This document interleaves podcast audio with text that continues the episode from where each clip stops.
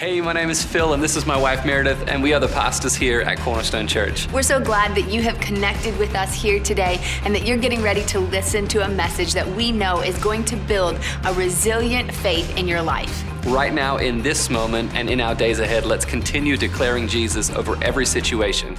Enjoy the message. You can be seated right where you are, church.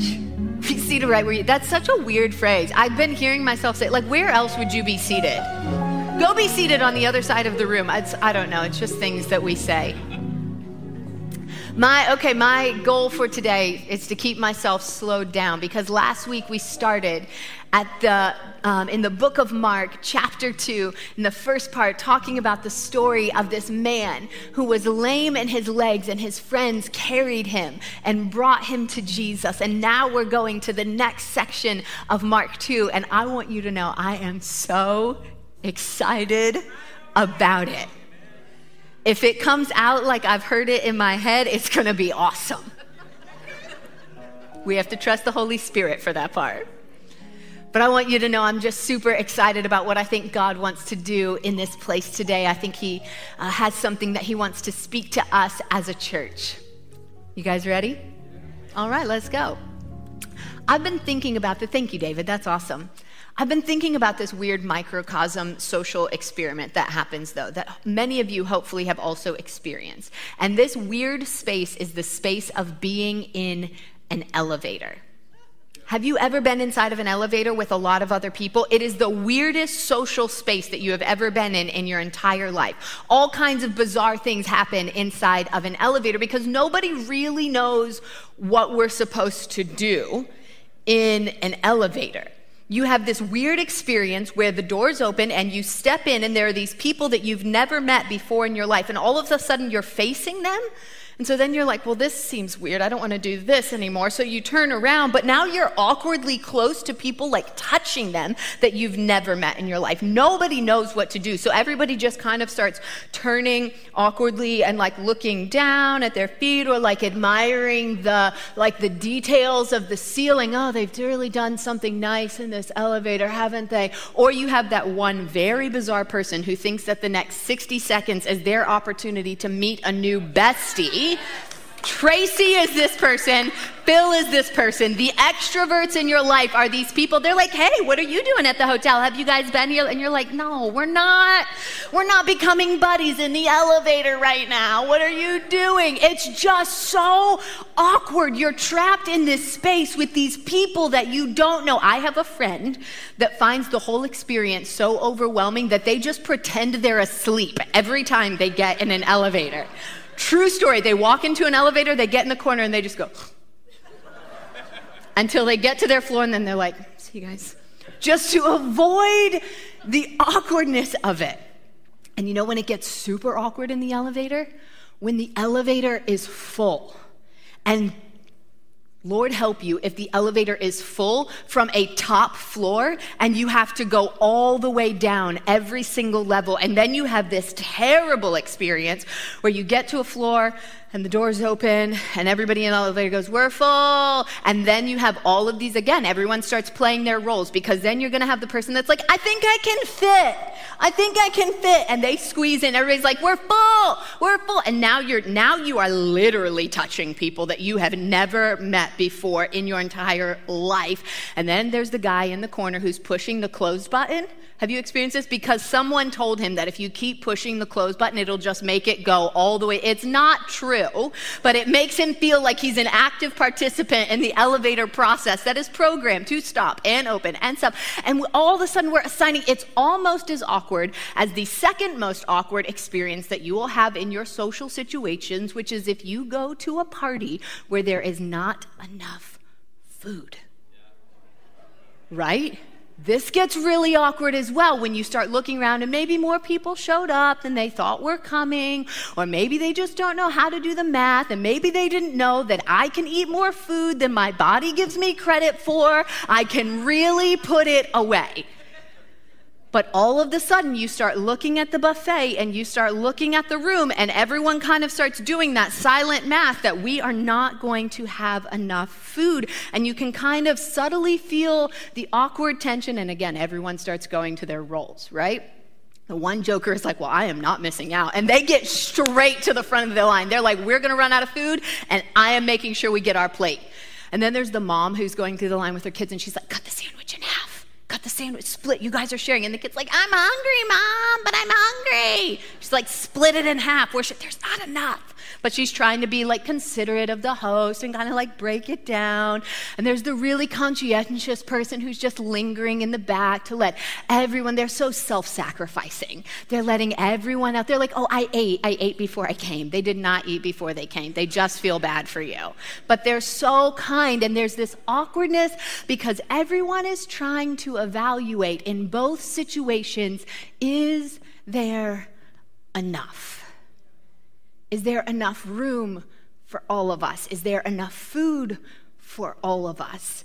And all of the sudden, our scarcity triggers start rising up about enough space for everyone to fit, enough food for everyone to eat. Is there enough for all of us? Is there enough space for all of us? Is there enough food for all of us to come and to eat at this table? Will all of us be able to come along on this journey?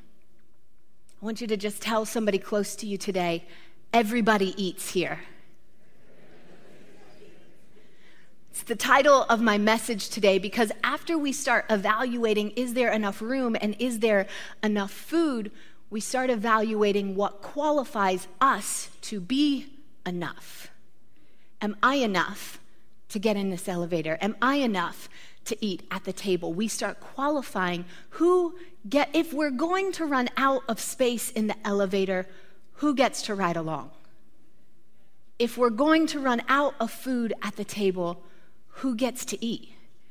And we start creating these rules that we live our social life by about who is valuable enough to get to go into the elevator and who has the most important thing or place that they're going that they deserve to ride and not have to wait for another one, or who is hungry enough or who needs sustenance enough that they get to come to the front of the line. Who is enough? And I think Mark includes a story here in his account of the life of Jesus. And he tells us about when Levi, one of the disciples, gets called, and he's telling us something about who's enough. I believe part of what Mark wants us to hear is that everybody gets to eat at this table. Heavenly Father, we thank you for your presence. We thank you for your word. We thank you that you are living and active and moving among us. Holy Spirit, I ask you to help me speak today what you have spoken to me. Let it change us, let us let it form us and let it make us more like you. In Jesus name. Amen.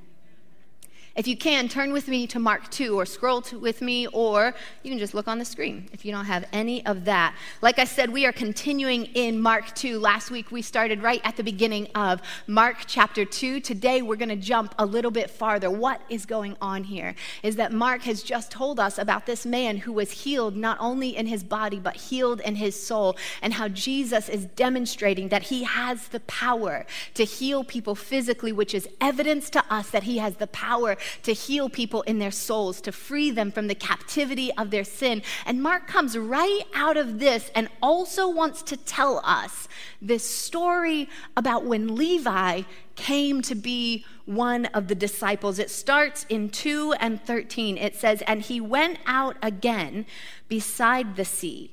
All the crowd was coming to him, and he was teaching them. And as he passed by, he saw Levi, the son of Alphaeus, sitting at the tax booth. And he said to him, Follow me. And he rose and followed him. Levi rises immediately and starts following Jesus.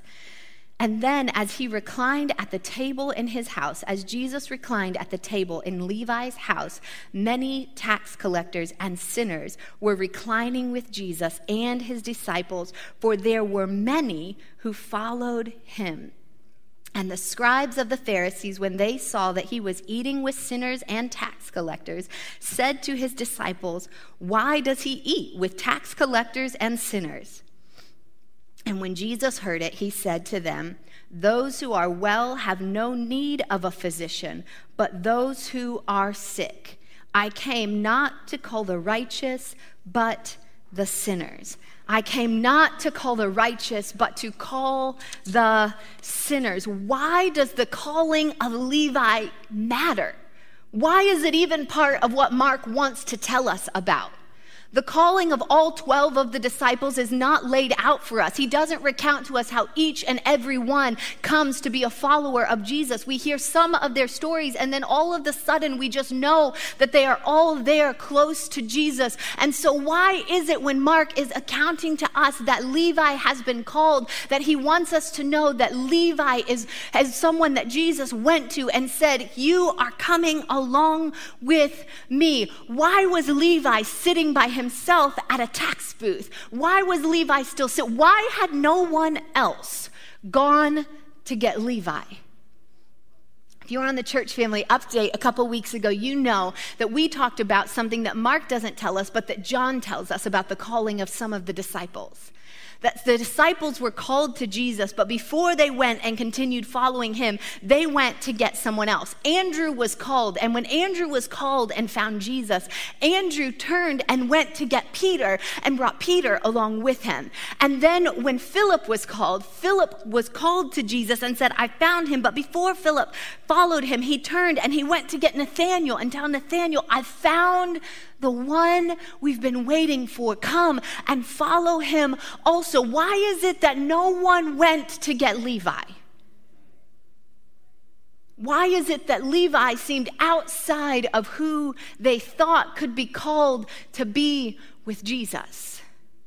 Is it that Levi was outside of who they thought was redeemable by this Christ that they had found? Is it that they didn't really want Levi? To be called by Jesus. They didn't really want him to be part of the crowd that was hanging with Jesus. They didn't really want to have to sit at a table with Levi. Okay, let's back up a little bit. Why would they not want Levi to be called? Levi was a tax collector. Now, I need to unpack this for you a little bit because I don't want you to get the idea that like he works for the IRS and he's a little bit inconvenient in your life because you have to copy your receipts. That is not who Levi is. Levi is not like a pencil pusher, cross the T's, dot the I's kind of guy. That's not the tax collector that Levi. Levi is more like a good old fashioned street gangster. Levi has been hustling his whole life. And Levi said, I'm going to go after. The streets didn't really choose Levi, Levi chose the streets. He saw, when he was about 13 years old, he saw a Roman guard walking around with some shiny gold plated, and he was like, That's what I want. How do I go after that life, and who do I have to push down to get after it? Levi is a tax collector. So, this is what's happening in the situation is that the Jews are under Roman occupation. And as part of their Roman occupa- occupation, they are under oppressive taxes from the Roman government who are coming to retrieve retrieve their taxes. But the Romans found out something that when they sent their people in, the Romans, to get the taxes, it created a bit of a rift because they're not really speaking the same language. So instead, they decided to hire these middlemen. And they hired Jews to come basically out of their Jewish community and work on behalf of the Roman government to go and extract the taxes from their own people.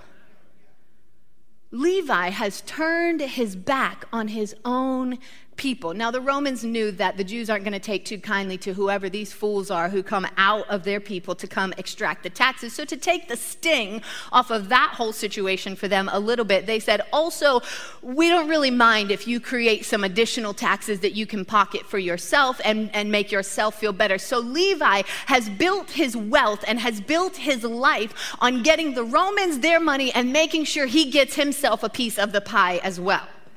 He is not liked in his neighborhood. He is not actually even welcome in the temple anymore.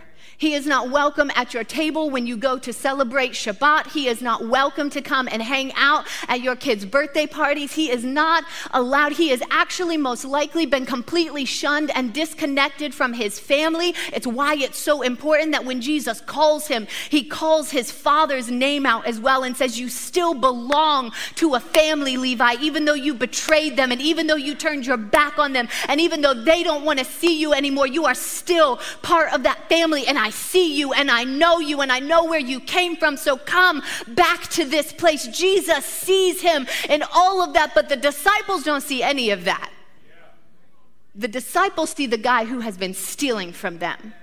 The disciples see the guy who has been hustling them. The disciples see the guy who has been leaning on them and taking food off of their kids' tables and causing their businesses to fail and making sure that they never had enough to really mend their boats in the way they needed to, all so he could go sit in his fancy house. When the disciples look at Levi, they don't look at somebody that they want to be able to come along and for Jesus to save. See, when Andrew went to get Peter, he said, Look, Jesus, Peter's a little bit rough around the edges, okay? I know he talks too much and he gets himself in trouble sometimes. He's got this little anger problem, but he's all right.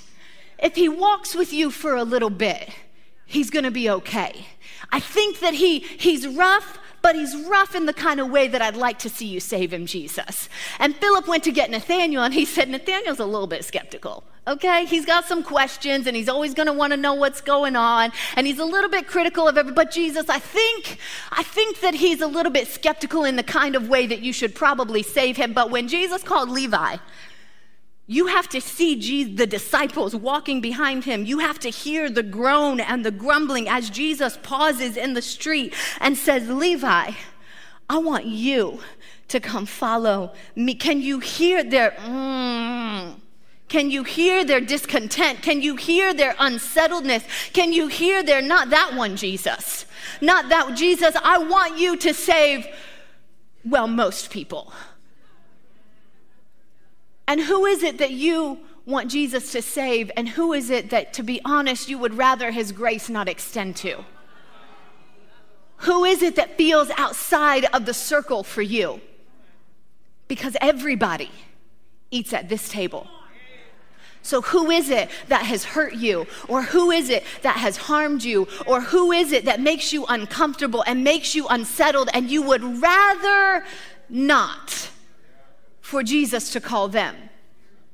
Who is it that seems too far? Who is it that you don't want to have to explain to other people why you attend the same church as somebody like that? Or you don't want to have to explain to other people why you sit down at a life group table and eat with somebody like that? Who is it that you don't really want to have to go home and explain to your family and your friends why Levi is now part of my hanging group because I couldn't do anything about it and Jesus just called him? Who is it that you don't want to have to explain? Levi is the person that they don't want to have to explain explain to other people why he gets to come and eat at this table. Who do you not want to have to explain? Who do you feel like just isn't quite enough to qualify for a seat at the table? See, the reason that many people think that Mark layered the story about the paralytic and the story about Levi being called, boom, boom, right back to back to each other, is to make this point. The paralytic was harmed in a way that he couldn't really do anything about himself. He was on the outskirts of society still. He wasn't allowed at all of the great functions. He couldn't get himself to all of the places, but it was because, you know, he was a victim of the situation. We don't know how he became paralyzed, but either way, this isn't really something that he did to himself. It's a reason to have pity on him. It's a reason to feel bad for him. It's a reason to send alms in his way and feel good about how you went out and reached out to the paralytic this weekend and made sure that he had a meal. But Levi?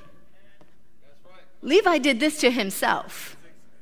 Levi was a good Jewish boy raised in a good Jewish home who said, I don't really want this, I want that and chose to step out of the, of, the, of the place that he had known, and chose to step out of the people who were called by God, and chose to step outside of it and go after something else. He ran after wealth, he ran after power. He ran after being admired by the Roman government and used by them at the sake of forsaking his own people. Levi did this all to himself. And that's like us sometimes. We're like, well, I feel bad for the paralytic. I feel bad for the way that life has hurt them.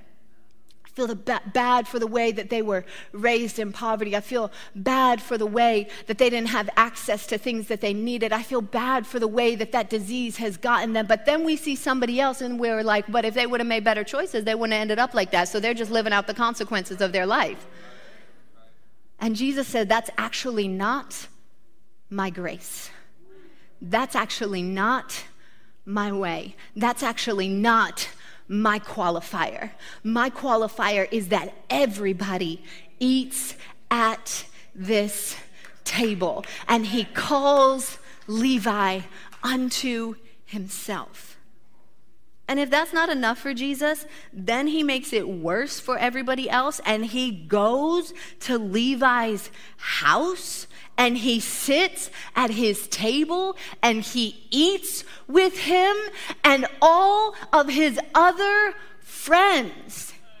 And Levi has been kicked out of his community, so the only people he has to make friends with are other tax collectors and other sinners, other people who have been disqualified from the common, comfortable social circles of the moment. And Jesus sits down, reclines at the table, and shares with them this intimate experience of eating and sharing a meal with them and says, Everybody gets to eat at my table. When I called Levi, I called him knowing everything that he had been part of and everything that he had done. And when I called him, I wanted not just to call him along and send him on. I wanted to call him along and say, Come sit with me and meal with me and eat with me. Come to this table and let's come sit and learn about each other and talk to each other and find out what your story is and find out what makes your heart break and let me speak into you. And you know what is even, it gets scandalous on scandalous on, like he, the, the, the disciples are like, Jesus, you went and called called him, and now we have to eat here with, with, with him. And you know what Jesus never does in the whole story to Levi? That we have account of? He never tells him to repent of his sins. He never tells him to go and pay all of those people back. He never tells him that he's wicked and awful and should be ashamed of the way that he is living his life. It's absolutely scandalous. Now, the result of Levi's life of being close to Jesus, the result of being in intimate relationship with Jesus, the result of the outpouring, extravagant, lavish love of Jesus is that Levi does begin to walk with him and does begin to live a holy life. But that is not what Jesus leads with. He leads with a table and says, Everybody gets to come and eat here. Sit and eat at the table. Sit and eat a meal with me. Sit and share in this love. Sit and share in this connection. Sit and be part of some, you belong here. For all of Levi's adult life, everyone has been telling him, you don't belong here. He doesn't really belong with the Romans, even though they're who pay him and give him power and authority, but they're not who he's of but he doesn't really belong with the people that he's of either because he's betrayed them and removed himself from that society and is the one who exhorts all of these taxes on them. So he doesn't really, and everywhere that he goes, they're just basically telling him, You don't belong here. Go somewhere else, Levi. And Jesus comes to him and he says, You belong here. This is where you belong. And no doubt the Pharisees have something to say about this. Because they're the Pharisees watching this whole scene take place. I, have you ever thought about, like, where are they? Are they just standing around the sides of the room watching Jesus have this meal with somebody? Or are they like gawking in the window? Like, have you really, like, where, what are they doing? How are they just observing? Is this a party that they were invited to, but there wasn't, like they weren't invited to a seat? They're just standing there walking, wa- gawking and watching Jesus have this meal with Levi? And I think the thing that's interesting to me about the Pharisees all throughout Scripture is that they're, they're always following Jesus, but they're not really following Jesus. You know what I mean? Like they're always there. Everywhere he goes, there they are too. But there's something about what he was here to do that never really got in them. It's a dangerous place to always be following Jesus and not really following Jesus. It's a dangerous place to show up to volunteer opportunities whenever they open, but not really get the love of Jesus and love for people on the inside of you. It's a dangerous place to show up to a service every time the doors are open because you think it's what qualifies you, but never really get the spirit of worship, never really get the feeling of why he came, never really get a heart and a hunger for your city. The Pharisees are just there all the time. And this time they don't think to themselves. They've learned the lesson that that is futile and that Jesus can hear what they're thinking. So they just ask out loud Why is he always sitting with these sinners and these tax collectors? Why is he always eating with these people that nobody should be eating with? Jesus tells them, I didn't come for people who are healthy. I came for people who need a physician. He said, I came so that those who are sick could find health and healing and wholeness inside of me. This becomes a statement that is repeated and recorded in all kinds of historic documents that tell us about Jesus because this is so core to why he came. So they were waiting for Jesus to come, but they thought he was going to come to those who were enough, those who qualified to sit at the table, those who qualified to gain entry. And Jesus said, I didn't come for all of them. I came for those who were sick. I came for those who were hurting. I came for those who were vulnerable and who were on the outside and the outskirts, those who had been discarded. Those are who I came for. And we are a church that exists for those who are hurting, for those who have found themselves on the outskirts, for those who find themselves vulnerable, for those who find themselves not belonging in any place because they say, I don't really belong to this group, but I've kind of gotten myself kicked out of this group. This is who Jesus sent us for. This is why we exist to show up and say, This here is not here for those who are healthy. This here is like a great big hospital where we say, Let us introduce you to the divine physician who knows just what you need, who can look into your individual situation. If you are hurting today, this is the place he wants you to be. If you feel vulnerable today, this is the place he has called you to. If you have made some terrible decisions in your life that have gotten you kicked out of the places that you used to call home, this is the place he has called you. This is the place that he wants you. This this is the place for the sick. This is the place for the hurting. This is the place for the broken. This is the place for those who others say you don't get to eat here because this is a table where everybody gets to eat. And we come in here not showing how healthy we are, not showing how whole we are, not showing how well we qualify, not showing all of the things. We come in here saying, Jesus, I'm broken, and Jesus, I'm hurting, and Jesus, I'm aching on the inside. And Jesus, I need you. And I heard that there was someone in town who could do something about it. We are called to be a place for the broken and for the hurting.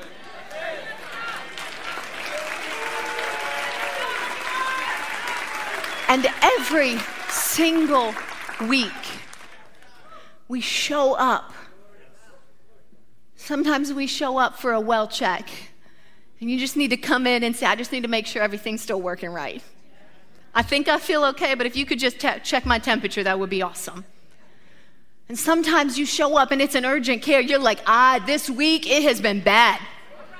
It has been crazy out there, and this, it's open right here. This is an open wound, and I need somebody to wrap that up. And sometimes you come in and you need surgery.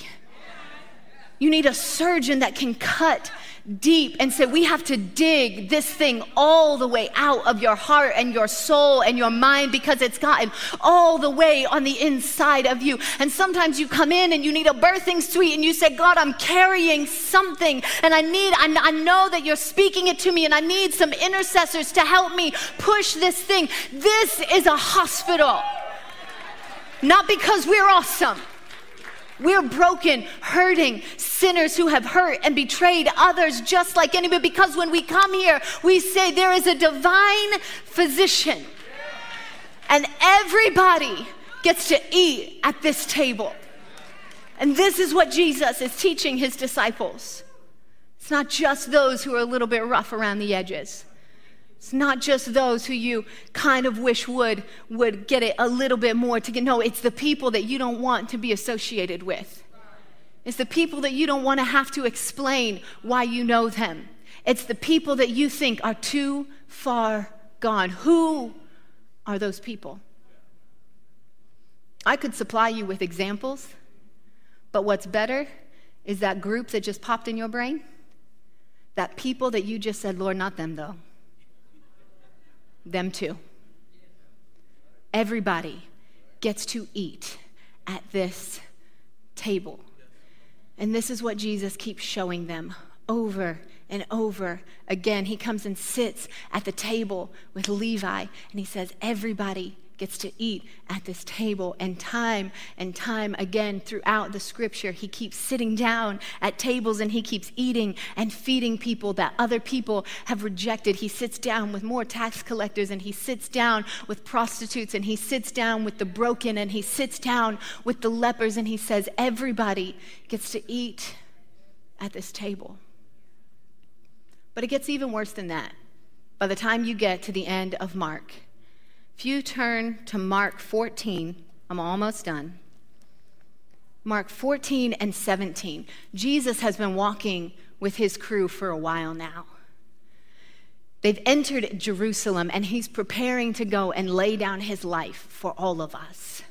And he gathers them together for this meal, as has become his custom, as is his way, this divine place of worship a table where things are exchanged, a table that equalizes and reminds all of us that we have need of something outside ourselves. He sits once again at a table with his disciples to prepare for them a Passover meal.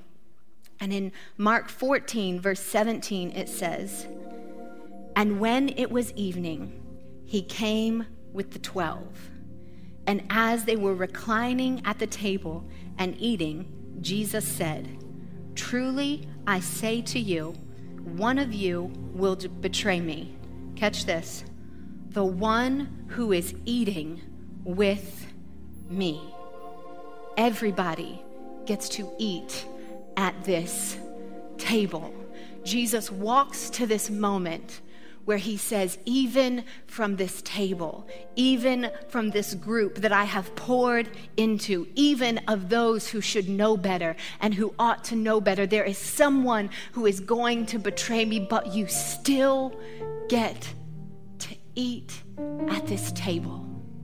He still prepared a table for who infamously would be known as the Judas the one who went and turned Jesus over and betrayed him in the most horrific of ways. Jesus prepared this table, not just for Judas, for Peter, who would deny him, and James and John, who wouldn't stand up and pray with him, and Terry, for Thomas, who would doubt him when he resurrected, for all the others who would scatter and fear and hide from him. He sat and he said, I know that you're going to walk away from me. I know that you're going to hurt me. I know that you're going to harm me, but still, everybody eats at this table. And so, if you are here and you're wondering, do I qualify? If you are here and you're wonder if it, wondering am I enough? If you're here and you feel like I've made some decisions that have pushed me outside of the space, even Judas got to eat at the table. There is a seat for you at the table. Whatever you're dealing with, there is a seat for you at the table. Whatever you're questioning, whatever you're doubting, there is a seat for you at the table. Whatever you have walked through, whatever has harmed you, whoever you have harmed, there is a seat for you at his table. Everybody gets to eat at this table a while back, I, we went to this um, restaurant, this one of those like real fancy restaurants, you know? We don't do it very often. And it was one of those restaurants where you have to wear certain clothing when you go in, and they have like a dress code and certain requirements for entry, or at least it had been. And we hadn't been there in a couple years because COVID. And so we go to this restaurant, and I'm looking around, and I'm like, there are people in jeans in here, there are people in shorts in here. And I'm like, what? Like, they just let everybody in here these days. What is going on? On in here, you know? Like, I don't go very often, and I'm like, I got dressed up to come here, and I want to pretend like this is my normal style of living. And I was talking to the hostess and they said, "Oh yeah, we've made we've made a bunch of changes over the last couple of years because COVID kept a lot of people away from restaurants and so we we realized we needed to make some adjustments in the way. So we changed the requirements for entry and now you don't have to wear a jacket anymore and you don't have to wear a tie anymore and you don't have to wear closed-toed shoes anymore. We've we've changed the requirements and now that way more people can come in because we wanted to what what we realized we really cared about was making sure that more people were able to come. And the quality of the food is still the same, and the quality of the service is still the same, but the requirement for entry has been lowered.